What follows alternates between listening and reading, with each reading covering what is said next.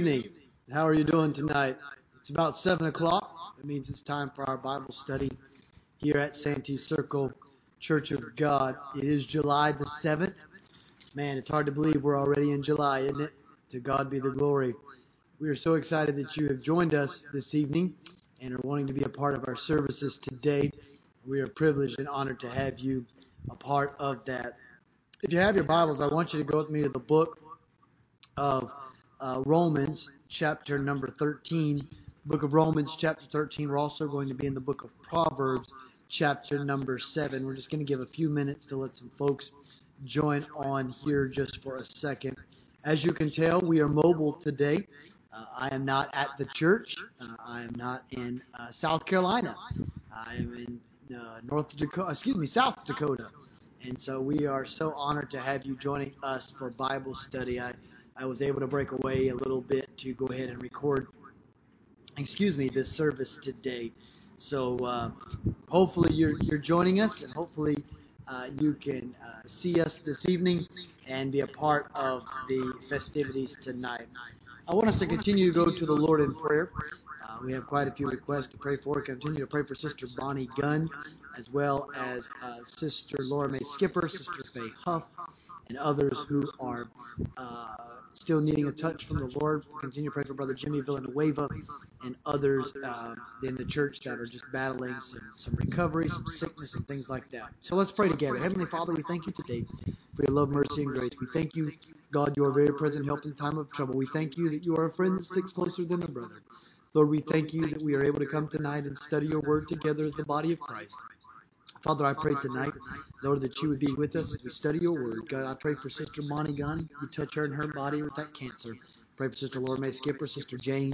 Pray for Sister Faye Huff, who all are homebound and needing a touch from the Lord. I pray for Brother Jimmy Villanueva, uh, Lord, who needs a touch in his body today as well. Father, I pray that you would be with us as we study your word. You would continue to lead, guide, and protect us. And we would thank you and praise you for all that you do for us each and every day. Bless the bread of life we take in this moment, in this hour. In Christ's name we pray. Amen. Amen. All right. Let's uh, get right into uh, Bible study tonight, if you don't mind. Let's go ahead and jump right into the Word of the Lord. Romans chapter 13, verse number 8. Here's what the Bible says The Bible says, Owe no man anything, but love one another, for he that loveth one another has fulfilled the law. Owe no man anything. That is an interesting word. We're going to talk about tonight as we continue our study on Journey to Living Wisely in a Foolish World. We're going to talk about how to get out of debt, how to not let debt become a master or become a manipulator of your life. Because, you know, the Bible tells us God does not want us to be subjected or be subject to being in indebtedness or letting debt ruin or run our lives. So, Paul tells the church at Rome there, and we have studied uh, a couple weeks ago, we talked about that Paul didn't actually write the book of Romans in Rome. He actually had not been there yet. He probably wrote that uh, in somewhere in uh, Greece area and uh, was sending this letter ahead of time before his arrival. He longed to go to Rome, but he had never had been to Rome before. And so he's telling this Roman church, make sure you don't owe anybody anything because when you owe people money or when you owe your your, your friends, your family, things like that, You've made yourself subjected or made yourself become a uh, uh, indebted to that person. They have become a master or a ruler over you. If you look at Proverbs chapter 22 and verse 7, I want to read another passage of scripture before we before we ju- jump right into this. Proverbs 22 and 7. The Bible says this. It says that the rich ruleth over the poor, and the borrower is subjected or subject to the lender. The rich rule over the poor, but the borrower is subject to the lender. We're going to talk about that for a few minutes about being subjected or being under, uh, if you will, uh, the iron thumb or rule of someone who is indebted or has an indebtedness uh, in their lives. You know, I firmly believe that one of the biggest problems in America today uh, is that of debt. In fact, uh, many people struggle with personal debt. They have they have uh, uh the inability to to say no to credit cards or to live above their means. They're trying to always live up to be the upper echelon, like the Joneses or the Smiths. They're trying to to live a life uh, uh, above what they can afford. And so they use credit cards and other mechanisms and means to create an environment to allow them to live above that which they are physically able to do. Uh, when uh, uh, around 2007, the average American was indebted. Listen to this: the average American was in debt uh, at six, excuse me, at eight thousand dollars, eight thousand dollars in personal debt in 2007. In fact, uh, just a few weeks ago, uh, in 2021, the average debt was six thousand dollars that people uh, were indebted to each other. Six thousand uh, dollars when we talk about the term being in debt. In fact, most of that is all centered on credit cards. That's just credit cards. Credit cards, consumer credit cards, an average of six grand in debt. You see, the average American typically lives paycheck to paycheck. There's so many people that are struggling. Now, now don't misunderstand what I'm saying tonight. I'm not saying if you struggle living paycheck to paycheck that, that, that that's bad. You shouldn't that shouldn't be your end goal. But I know some things like single parents or or, or people that are from divorced families or whatever, sometimes losing that extra bit of income has left you with bills or payments or things that are challenging to pay for in the circumstance of being on one income. And so, in essence, uh, we're talking about people who could, who have means and resources that they didn't have to live paycheck to paycheck, but they choose to do so by spending frivolously. You see, uh, when they miss, a, when someone misses a paycheck, oftentimes they're in big trouble uh, most Americans spend more than they make in terms of leading, which obviously leads to indebtedness. Uh, you know, money in in some respect is is uh, is is very dangerous. In fact, uh, the writer uh, P.T. Barnum said this. P.T. Barnum said, "Money is in some respects like fire. It is an excellent servant, but a terrible master." He said, Money is in some aspect, in some respects, is like fire. It is a is an excellent servant. It'll it'll it'll it'll catch quickly, but it is a terrible master. It'll it's destructive. It'll destroy everything in its path. And many people's finances are like that. They're like a fire. They're out of control. They they cannot control their finances. They are in a mess. Uh, they don't know how to uh, handle their finances appropriately, and it gets them all out of whack and all messed up financially speaking. And so when we talk about this, we're talking about how if we're not careful, we will become subject to letting our finances master or rule over us in an essence when it really should be that our finances should be a gift or an asset given to us from God, but not be something that is a ruler or a master over us.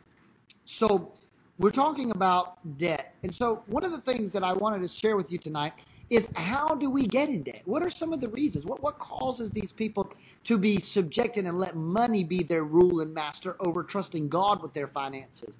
Here's a couple things I think. I'm going to call these, if you will, the debt demons. These are these are things I'm going to call the debt demons. They are they are, are destructive, if you will. And the first one is obviously credit cards. You know, uh, for the short amount of time that I have been senior pastoring, and even in the times that I served in a uh, associate role or advisory role as a pastor, uh, I have seen the financial demons rear up and cause catastrophic damage on families and homes. I, in fact, I've seen it destroy marriages. I've seen it destroy homes. I've seen it be destructive. I've seen it to be literally uh, uh, uh, a toxic environment and cause catastrophic damage within the familial structure that is known as the family unit. In fact, I would suffice to say, uh, sorry, I'm hearing some noise over there, so I keep looking and see if someone's coming up uh, because I am in a public place uh, doing this uh, Bible study right now. But uh, but those of you that are joining, though, thank you for joining. We are so glad you are here, and thank you for being a part and sharing your time with us tonight. We are so honored to have you join us. Again, this is the Santee Circle Church of God in Moncks Corner, South Carolina, midweek Bible study offsite, actually across the United States.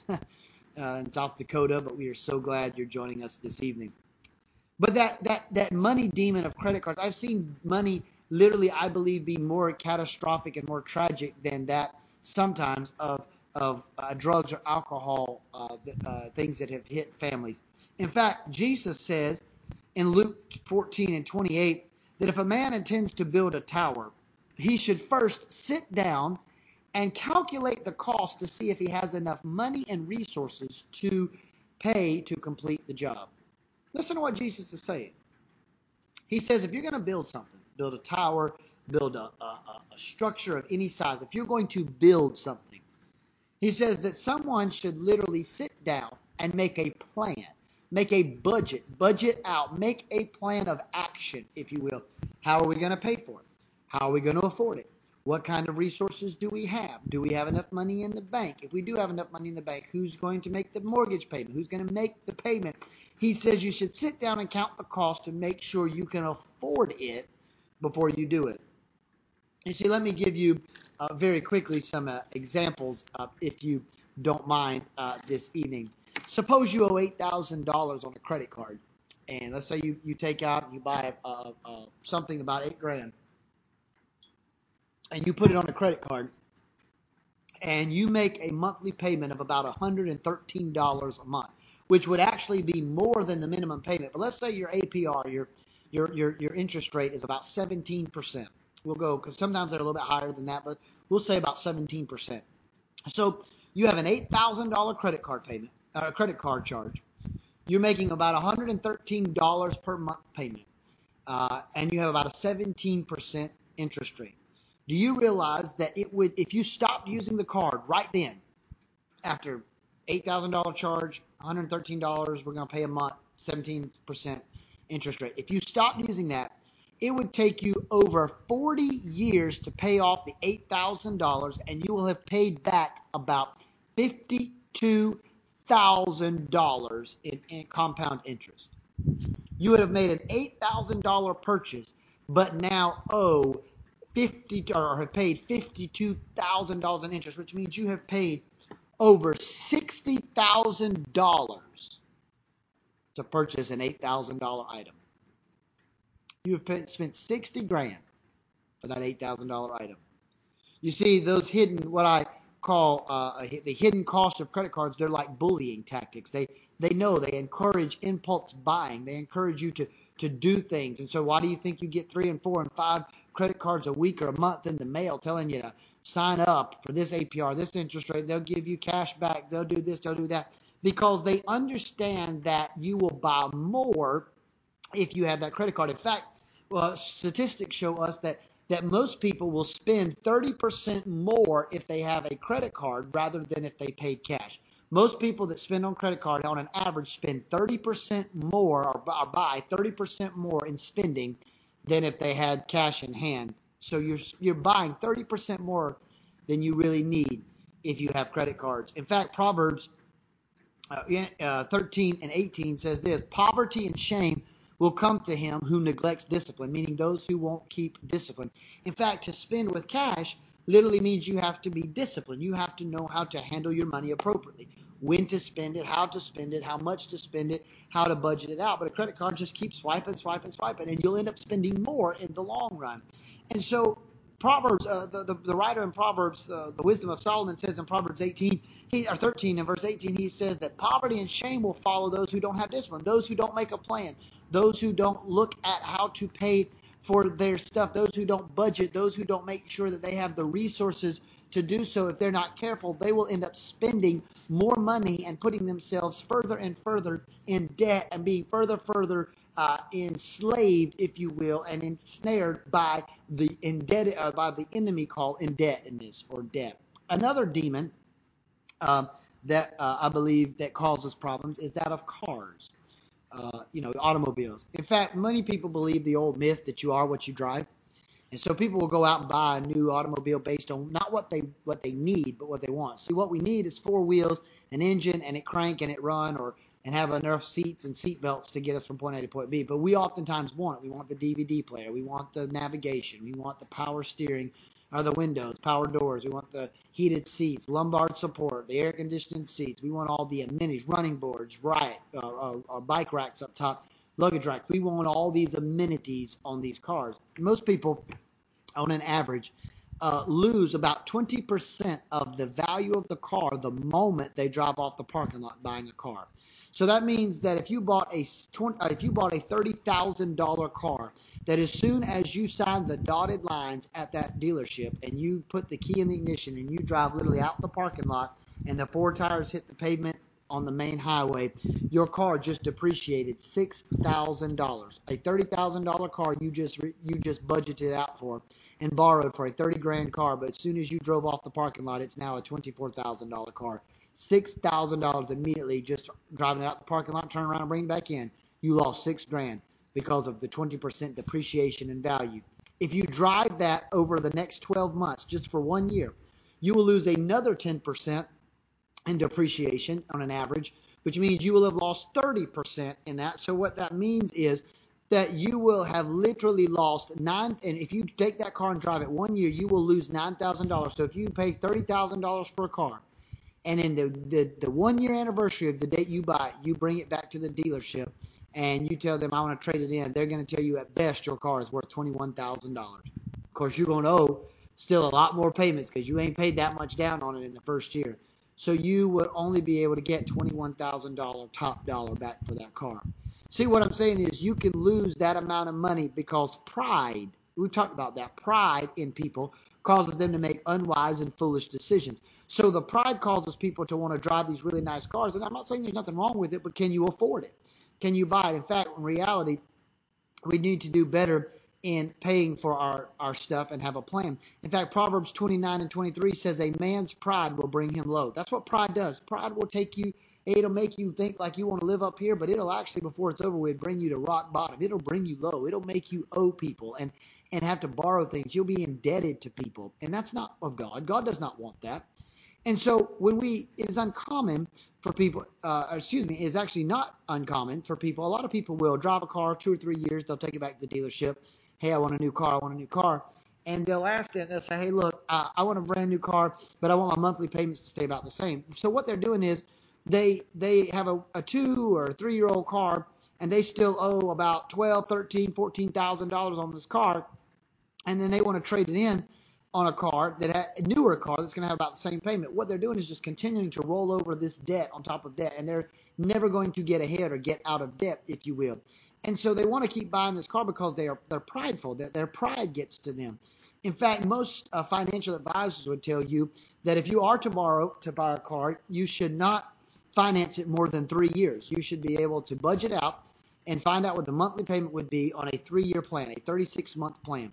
And if they can tell you uh, the payments in 36 months, and then you buy that car. And then if you can't afford to make the payments to pay it off in 36 months, then that's probably a car you shouldn't buy because you will pay more in interest than the value of the car. And so a lot of people will do five year, six year plans or they'll do whatever. But sometimes that can be unwise if not handled appropriately. So I want to talk how do we get out of the, the snowball effect, excuse me, of debt that we put ourselves in. In fact, many of you may have heard of Dave Ramsey. Dave Ramsey years ago uh, wrote a program called Financial Peace University, and it was like a course that you take. In fact, we have the the entire Financial Peace University um, uh, program, software, DVDs, all that at the church. Uh, uh, so uh, we have that, and we actually uh, may look at teaching a Financial Peace University class uh, here in, in in the not so near future. And uh, so we, uh, we we know he wrote this thing, and he talked about uh, the debt snowball. And, and what he's talking about is a snowball. If you take a snowball and you keep rolling snow in it, and you keep more and more snow, over time the snowball gets bigger, bigger, bigger, bigger, bigger. Then you got this massive snowball. He says debt's a lot like that. If we're not careful, we'll keep getting in debt and in more debt, and more debt, and more debt, and more debt. Before it's over with, we'll have this massive amount of debt that we owe not only to uh, to ourselves but but other people. We will be indebted, if you will, to so uh, many people. So let's talk for a few minutes while I still have a little bit of time with you tonight about how that how that applies. How do we get out of that debt? So the first thing is a lot of times is to go have plastic surgery, cut up those credit cards. You must stop charging.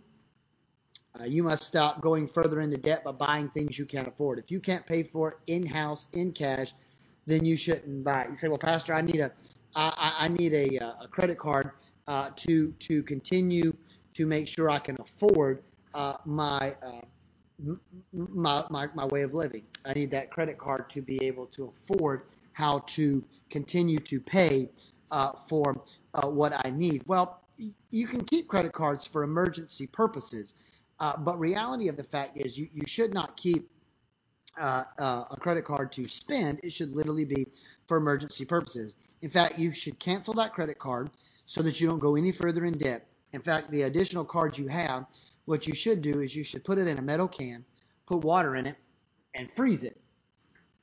Freeze it. and stick it in your freezer. You say, well, why put it in a metal can and freeze it? Well, because you won't be able to put it in the microwave and thaw it out at an easy convenience. You have to take some time to get it out. Joking, obviously, do it to do that. But the point is, try not to let that credit card become a temptation and a crutch to continue to let your personal finances snowball out of effect.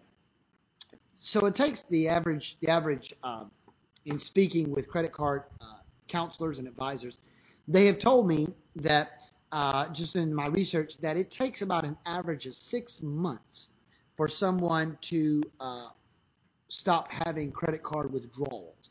So it takes about six months for someone to basically be uh, uh, uh, uh, get over their withdrawals. You know how an alcoholic drinks and then they have a withdrawal or whatever else. They're saying it takes six months for someone to to to not have withdrawals from credit card debt and things of that nature. So here's what Proverbs 21 and 20 says. There is a precious treasure in oil in the dwelling place of the wise, but a foolish man swallows it up. Another translation said a foolish man will squander it. There's precious treasure, money, assets, value. But there's precious treasure and oil in the house of the wise. But foolish people will squander it, is what he's saying. If we're not careful, what little bit of resources and things God has given us, we will squander them and lose them, the assets of them, because we don't know how to handle it wisely. You know, in fact, one of the ways people think, well, I should just start paying a little bit, a little bit, and try to take off these big chunks of debt. In fact, most credit card uh, counselors and advisors say you should do this. Take the smallest credit card bill you have and strive so hard to pay it off as fast as possible. So let's say you got a $2,000 credit card bill. Let's say you got multiple credit cards, you got a $2,000 credit card bill. Take that bill, try to pay it off as fast as possible. Then whatever the monthly payment was that you paid on that, start using that and start making additional payments on the next one. So let's say the next credit card bill you had, you were paying $50 a month, but then now that you paid this other one off, maybe you can do $150 a month. So make a $150 payment and slowly start just eating. You know, they, I've often heard it said, you know, uh, you know the best way to eat a camel? One bite at a time. You can't eat an entire, uh, you know, animal. You couldn't eat an entire, you know, cow one bite. You have, you'd have to take it in small chunks. It's impossible to eat that massive of a structure that much without one bite at a time. Same concept. Take a little bit of time. Then the next the next one, pay it off. So now you got two credit cards paid off. So take that. So now maybe you can pay three hundred dollars a month. Then pay that on the next big one, and just keep taking chunk after chunk after chunk. Don't try to pay all this stuff, but take a little bit at a time. Get the first one paid off. It's the smallest amount of debt. Pay it off as fast as possible. Then use that to continue. And then over time, what you will see is the more you do that, you will get this sense of victory. You'll start feeling like you've accomplished something. You'll start being like, wow, I was able to do that. I was able to accomplish that. I was able to to to to create, if you will, uh, a victory. I was able to accomplish something, and it will it will make you strive to continue to live like that and do that uh, and make those things uh, a part of your daily routine and structure. And so you pay those off a little bit of time. Another thing is plan plan your spending. Plan how you're going to spend your money. In fact, you should always know where your money is going. You see, if you don't know where your money is going, uh, then, then that's danger zone. In fact, I tell people all the time uh, that you could take, typically, you, you could take someone's checkbook outside of essentials, you know, gas, things like that, you know, house payments and, and insurances, you could take someone's checkbook and look at the checkbook and you could find where their treasures. You know, the Bible says the Bible says, uh, lay up your treasures in heaven where, where, where thieves uh, can't break in and steal, nor moth can come in and eat, or, or, or, or, rust can destroy. What it is saying to us is says where your treasure is, there your heart will be also. If you leave your treasures on earth, that's where your heart's going to long to be. But where you, if you, if you're longing for heaven, you'll lay up your treasures in heaven. And I often tell people you can look. Excuse me, uh, something just flew in my ear. Uh, I often tell people you can look at someone's checkbook and you can kind of tell where their treasure is. You can kind of look and see where their heart is. If they spend it a lot on eating out, if they spend it a lot at ball games, they spend it a lot at whatever fitness, uh, you know, gym memberships, things like that. Their heart is in that. That is their desires, the desires of their heart. The Bible says, "Delight yourself in the Lord; He gives you the desires of your heart." But our checkbooks oftentimes tell us where our desires really are. And so when we plan, we we make this plan on spending. Nobody likes to hear it, but it's it's an old word that used to be thrown around. It's called budget. You know, I've seen people do an envelope system where they will uh, budget in cash. They will budget out. They'll say, okay, here's our budget. Here's how much our average utilities cost. Here's an average of what our electric and water bill costs. Here's an average of what the cable costs, average of what the cell phone costs. They will put an envelope system and they will literally put money in these envelope systems and they'll even have what they call a fun account or a fun money account. And they'll put a little bit of each paycheck in there, $5 here, $10 there and then they'll go out out eat and they'll eat or something on that fun money. But when that envelope is empty, they will not do it. They'll eat at home or whatever with groceries until they can replenish that envelope so they don't keep falling out of whack. And they have this envelope system. I've seen people use uh, different online mechanisms and tools. Uh, in fact, you can use things like Quicken Books. You can use uh, Microsoft Money. Uh, you can use uh, all kinds of budgeting tools. Some some some uh, iPhones as well as uh, apps in Google Play have actual, and some banks, I think Navy Federal and some others, actually have apps that actually help you budget and can give you like a, a spreadsheet, if you will, with inside the app to tell you how much you're spending on food, how much you're spending on recreation, how much you're spending on gas. You know, it gives you a budget and percentages and tells you how much you've spent in an X amount of time. And they can help you create budgeting spreadsheets or budgets uh, schedules that you can follow. And so you can use these books and, and it helps you know where to spend your money. And so in order to get out of debt, not only should you cut up the credit cards and things like that, and if you got to have a, a one for emergency purposes, okay, but hide it away so it's not tempting. But also, also know where your money is. When you get a paycheck, know how you're going to spend it. Don't just spend it frivolously. Don't go to Walmart and just start buying. Make a grocery list and stay stringent on that list. Say, okay, you know what? I only need milk, eggs, bread, cheese, water, whatever. Don't start buying all this extra chips and dip and cookies. Stay stringent on that. Uh, take a different route home so you don't keep passing Starbucks to buy $10 cups of coffee. You know, some people spend somewhere between, I read one statistic that some people spend on an average somewhere between 80 to $100 a month on Starbucks coffee.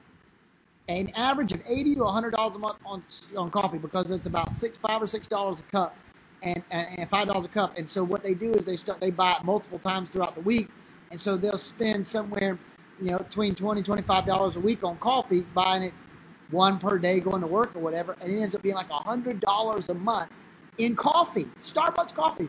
Buy a Mr. Coffee and buy the pre-made filters and stick it in there and make you a 12 cup coffee for half the cost. You know what I'm saying? And so uh, you can see that as a part of the plan. You might hear it, it's beginning to rain uh, here as well. And I'm glad I have shelter tonight. Uh, but, but make sure that you know uh, where your money is going. In fact, Proverbs 21 and 5 says, The plans of the diligent lead surely to plenty, but everyone who rules hastily leads to poverty. The plans of diligent people lead surely to plenty, but the, those who act hastily will surely lead to poverty. Those who have impulse buying, those who do things frivolously and quickly and out of spontaneous control, they will end up being the ones that will be impoverished. But those who are wise and diligent and stringent on their plans, they are more apt to be successful in their abilities to become very uh, uh, uh, prudent in spending and have money to spend. Number three, not only should you uh, worry about your credit cards and get rid of them and plan your spending, but never borrow money for things that depreciate in value. What are you saying, Pastor? I'm saying don't use your credit card to go buy $500 worth of clothes. They're not worth $500 worth of clothes after you buy them. Don't buy $500 worth of electronics, TVs. Don't buy $500 worth of, if you can help it, don't go spend a bunch of money on big furniture. And If you can, and if you borrow a little bit to pay for furniture, you know, try to pay it off as soon as possible. But don't go spend thousands of dollars you don't have for furniture if you can afford it, because those depreciate in value. You ever, you ever went on Marketplace uh, on Facebook or, or, or Craigslist? Some people have the nicest. They'll say it's practically brand new couches, selling at two, three hundred dollars, and it was this, they'll list in it. Oh, bought this couch a year ago, thousand dollars sectional love seat with Bluetooth, uh, all this stuff in it, three hundred dollars. Why are they selling for three hundred dollars? Because they know they can't get a thousand dollars for it, because it's depreciated in value. So be smart, be stringent, be be cognizant of knowing that it's going to lose its value. If you, it is okay to borrow money, I would say personally, for a car because uh, because if you don't finance it over three years and you can pay it off within three years, you won't really have lost money. You will have paid basically what the car is worth and not have a bunch of interest you've incurred. Uh, if you finance a car, make sure that it's no more than three years. Outside of that, if it's over three years, then I would advise you it's probably a car that you can't afford or should not purchase. Uh, keep, uh, you know, keep the car after after you keep the car two or three years.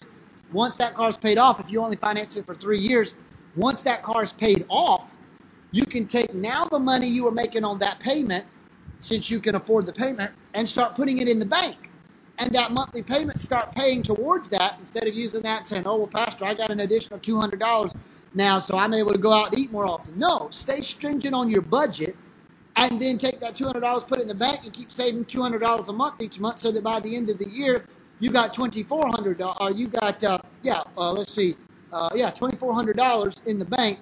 Then do it the next year, that would make you $4,800, and the next year, you know, it would keep building, and, and 68, or excuse me, uh, $7,200, and it would keep building. And so that eventually you'll have a good down payment on a car so that in two or three more years, you could almost pay cash. If you do that for two or three cars in a row and you just keep doing it like that, before long, by the time you get ready to buy your third car, you'll have $20,000 in the bank. Pay cash. You won't even have to borrow. You pay cash. Then you take that money, you see what I'm saying? You, you follow what the pastor's saying? Then you can build on that and build on that and build on that. It keeps building and growing. So be smart. In fact, I think it was Dave Ramsey that actually said, live like no one else today, or, or excuse me, save like no one else today, so you can live like no one else tomorrow. What he is saying is, be on a budget today. Don't go spend and do what all your neighbors and friends. Don't try to live like the Joneses and try to compete with everybody in town buying the biggest and baddest. Save today, and everybody will think you're foolish, you're crazy, you're dumb, you got all that money. Why are you saving it? Why aren't you doing this? Say no, no, I'm saving it. So that down the road, when they're like, I can't afford this, I can't afford that, you now can live in retirement and things like that. When they retire, they'll still be living paycheck to paycheck on Social Security. You'll be able to have a nice retirement and be very successful because you will have saved when no one else was saving to be able to live like no one else had lived tomorrow because you have planned, you have been ready, you have made sure you were ready to live in a way that no one else could live. So save today like no one else so you can live like no one else tomorrow. In fact, I read you the scripture, the borrow is subject to the lender. So now you'd have the money. So those same people that are now talking to you about how you're being ridiculous, eventually they may be coming to you saying, hey, can I borrow some money from you? And I don't want to pay, you know, 10, 12% interest to the bank. Can I pay you back at a, a 6 or 7% interest? And if you come up with it and agree to it and trust them to do so, you're now making money because you, they're, you're now the one that's lending the money. So be smart with your finances. It's okay to borrow money for a home uh, or a business because those oftentimes appreciate in value. So it's obviously going to go up in value and you can pay that debt off. It is okay. That's kind of like a financial reverse. You you pay for it, but in the long run, you could sell it and, and you could get out of debt right right back in, in no time. It's okay to do it for education. Uh, people say, well, I don't want to spend a much. If you can help it, try not to spend a lot of money in education. But if you can't afford it, you know, uh, can't afford it, then yes, it's okay to borrow a little bit of money to get a good education because that good education, again, is a lifetime investment. It's going to make a lifetime investment. Psalms 37:21 says, "The wicked borrows and never intends to repay." Meaning, wicked people will borrow money with no cognizant thinking. They'll borrow money and not think of the consequences that ensue. Be smart, be wise, be prudent. Fourthly, be content with what you have. The Apostle Paul says, In whatever state I find myself, I'm going to find myself, therefore, to be content. Be content with what you have. Don't try to have a better car because somebody else has a better car. If your car is good and it works, be content. You don't have to have a Lexus, a BMW, or, or a Mercedes, or a Jaguar, or a Lamborghini. Be content with that Corolla, or that Toyota, or that Honda, or that Buick, or that whatever, Nissan. Be content with what you have. Be content. If you're not content with what you have now, you'll never be content no matter what, no matter how much. You'll never have enough to be content. In fact, Ecclesiastes 5 and 10 says, He who loves silver will not be satisfied with silver. Meaning, he who loves money, money will not satisfy him. Nor he who loves abundance with increase. He said, over a short amount of time, eventually, it won't matter how much you spend, how much you want, you won't ever be happy. Commitment is, excuse me, contentment. Contentment is not complacency being content does not mean you have no goals or ambitions. No, you can still have goals and ambitions and be content. It doesn't mean like, well, I'll just never have a good house. I'll never have a good car. No, if you if you want to have a better house or have a better car, okay, set yourself up financially to be able to do so. Contentment is not complacency. It is just a mean to be thankful and for the blessings you already have. Set goals, set ambition. Try to better yourself financially. Contentment means that you enjoy what you have now but you still can strive to do better. In fact, the Bible tells us God wants you to enjoy what you have. Ecclesiastes 5:19 tells us God wants you to enjoy it. But he doesn't also want you to go head over heels in debt to live in enjoyment. And the final aspect tonight that I want to cover is learn to give back to God. You're going to say, oh, Lord, here it goes. Preacher's going to preach on tithes and giving money to the church. No, I'm not going to harp on it, but I'm going to tell you that it is biblical. In fact, if you're watching me right now and you don't financially support your church, whether it's Santee Circle Church of God or what other church you uh, you go to, you're in direct opposition to the Word of God. The Word of God says you are to make sure that you financially support the church in your temporal means in your giving. You say, well, Pastor, I don't have a home church. Well, you can give to, to, to the church of your desire. If you don't have one, we'd love for you to partner with Santee Circle Church of God in our ministry. You can go to santeecirclecog.org and click the uh, Give app, and it'll take you right to the opportunity to do so. But if you have a home church, give your home church. But the Bible says we are to render to Caesar the things that are Caesar's, but render to God the things that are God. And every blessing we receive has come from Almighty God. Amen? It has come from God. And so I want you to understand that giving to God also is a part of the how to get out of debt strategy. If you want God to bless your finances, then you must be faithful in giving God back what rightfully is his from your finances. How is God going to be able to bless finances if he doesn't even know he can trust you? The Bible said the servant went out, the, the master went out and gave everyone a certain amount of talents. And when he came back, all of them made money except the one who had gotten one talent. He said, well, I knew you were a prudent man, a shrewdful man. I didn't want to take your money, and I knew you'd be upset with me if I spent it. So I, I just saved it. Uh, and I just dug a hole. I didn't do nothing with it. And the master, the master said, "You foolish, wicked servant and he threw him out into utter darkness where there was weeping and gnashing of teeth. He, he said, You wicked servant. Because what he is saying is, I entrusted you with it, but you did nothing with it. How the Bible said, if God sees He gives you a little, then He can. If, if too much, too little is given. Much, you know, little is required. Much is given. Much is required. But He said that everyone, everyone that made money or made took their talent and doubled it, He said, you are a faithful servant and much has been given, much is required. He gave them more. He entrusted them with more the next time. It's the same way. How is God going to bless your finances if He doesn't see you trusting Him with your current finances, giving back to Him? How does He know you're going to give back to Him down the future? He doesn't know you're going to support and give that. In fact, the Bible tells us in Proverbs 3 and 9, honor the Lord with all thy substance and with the first fruits of thine increase. That, that is talking about your money. Honor the Lord with all that you have, with everything God has given you. Honor Him with that. And then give back to him the first fruit. So out of your paycheck, give him that first fruits from before. You know, the Bible is very clear. God gives us, uh, we get 100% of our paycheck. I mean, I know you got taxes, but whatever you bring home is 100% yours, right? God only asks for 10%, which means you got 90% to live off of. Now, some people say, well, Pastor, do I need to tithe off of my gross or my net? My net is just what I take home because my, you know, the taxes the government takes out. Well, the Bible said, "Render to Caesar the things that are Caesar's, and render to God the things that are God." Uh, did did God re- did God take your money? I don't think so. So uh, I would advise, I personally would tell you that if you get paid $825 a week, but you only bring home 775, you should be paying tithes on the 825, $82.50 a week. because that is what you made. Now the government might have took some taxes out, but that is what you earned. You earned 82 you earned 825 dollars. So you should give God the first fruits of that.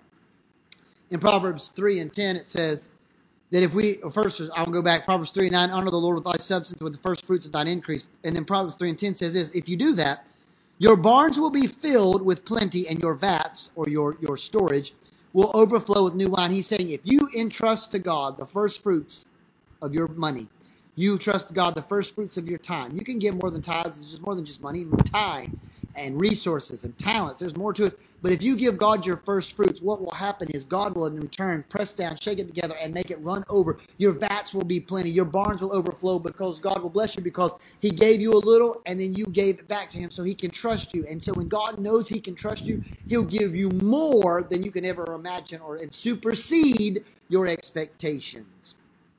So how much should we give back to God? Well, the Bible says in Malachi 3 and 8, will a man rob God? Yes, he has robbed me. The Bible, but ye say, Where have we robbed you, God? And God said in reply, In tithes and in offerings. The Bible teaches us we are to give back at least 10%, 10, 10% of what we make back to God. If we're not doing that, we rob God. There is a difference between stealing and robbing. Stealing is this. Stealing is me going into your house, taking something that doesn't belong to me, but you know nothing about it because I stole it from you. I took something that was not somebody else's, but they weren't around. Robbing somebody is where I take something that belongs to them, their personal property. I invade their personal property. I take something that belongs to them in their presence. So when we say there was an, a, a robbery or an in-home invasion, there was a robbery or somebody robbed somebody at gunpoint. They literally took the money, the backpack, the satchel, the computer in the presence of the owner. They robbed them, and if they stole it, they would have been. They were sitting over here. Nobody saw it. Nobody knows whose it was, they grabbed it took off running. Robbing it. So when we say, when the Bible says you have robbed God in your tithes and offerings, what it is saying is God of the cosmos is looking down from heaven, and every Sunday we sit in church and we don't give back to God in tithes and offerings.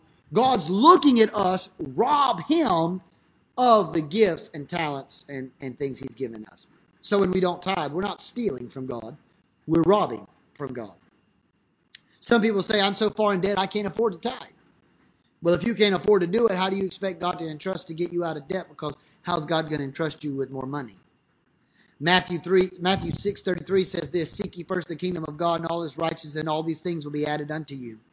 Luke sixteen eleven says, If therefore ye have not been faithful in the unrighteous money, man, mammon, mammon, which is money, who will commit to your trust true riches? Jesus is saying, if you've not been faithful with man's money, with with the money of the wicked, if the money of the government, if you haven't been faithful with the money I've entrusted you over here, then how can I trust you with more money?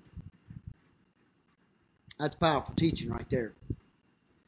You see, how you handle your money reveals what you really think about God and His Word. I know this is a little bit different Bible study than you're normally used to hearing me teach, but I felt impressed to teach today on money and debt. I see so many people taking these stimulus checks and things like that, and they're buying stuff that they they're not going to be able to afford to pay back later. They're spending more than they can afford. And so I would advise you and challenge you today, please be smart in finances. Cut up those credit cards and, and don't buy cars and things that you can't afford. If you're going to buy a car and go in debt with the car, try to limit it to about a three year plan at best, 36 month. You know, don't don't spend money or, or borrow money on things of depreciation value, electronics, furniture, clothes. Uh, do it on things like education, houses, things that appreciate in value. Don't make sure you pay your tithes and offerings. Give back to God. Don't you know do some plastic surgery. Don't continue to live the same way. Be content with what you have, and God will bless you. Father, I pray today you would be with the men and women that have listened to my voice today. Bless them. Bless them in financially. May you bless them and keep them. May your face shine upon them. Be gracious to them and lift up your countenance upon them. Give them. He's a God that passes all human understanding.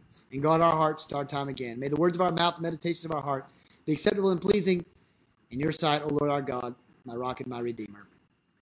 Be with all the requests and needs we have presented before you today and continue to bless us. In Jesus' name we pray.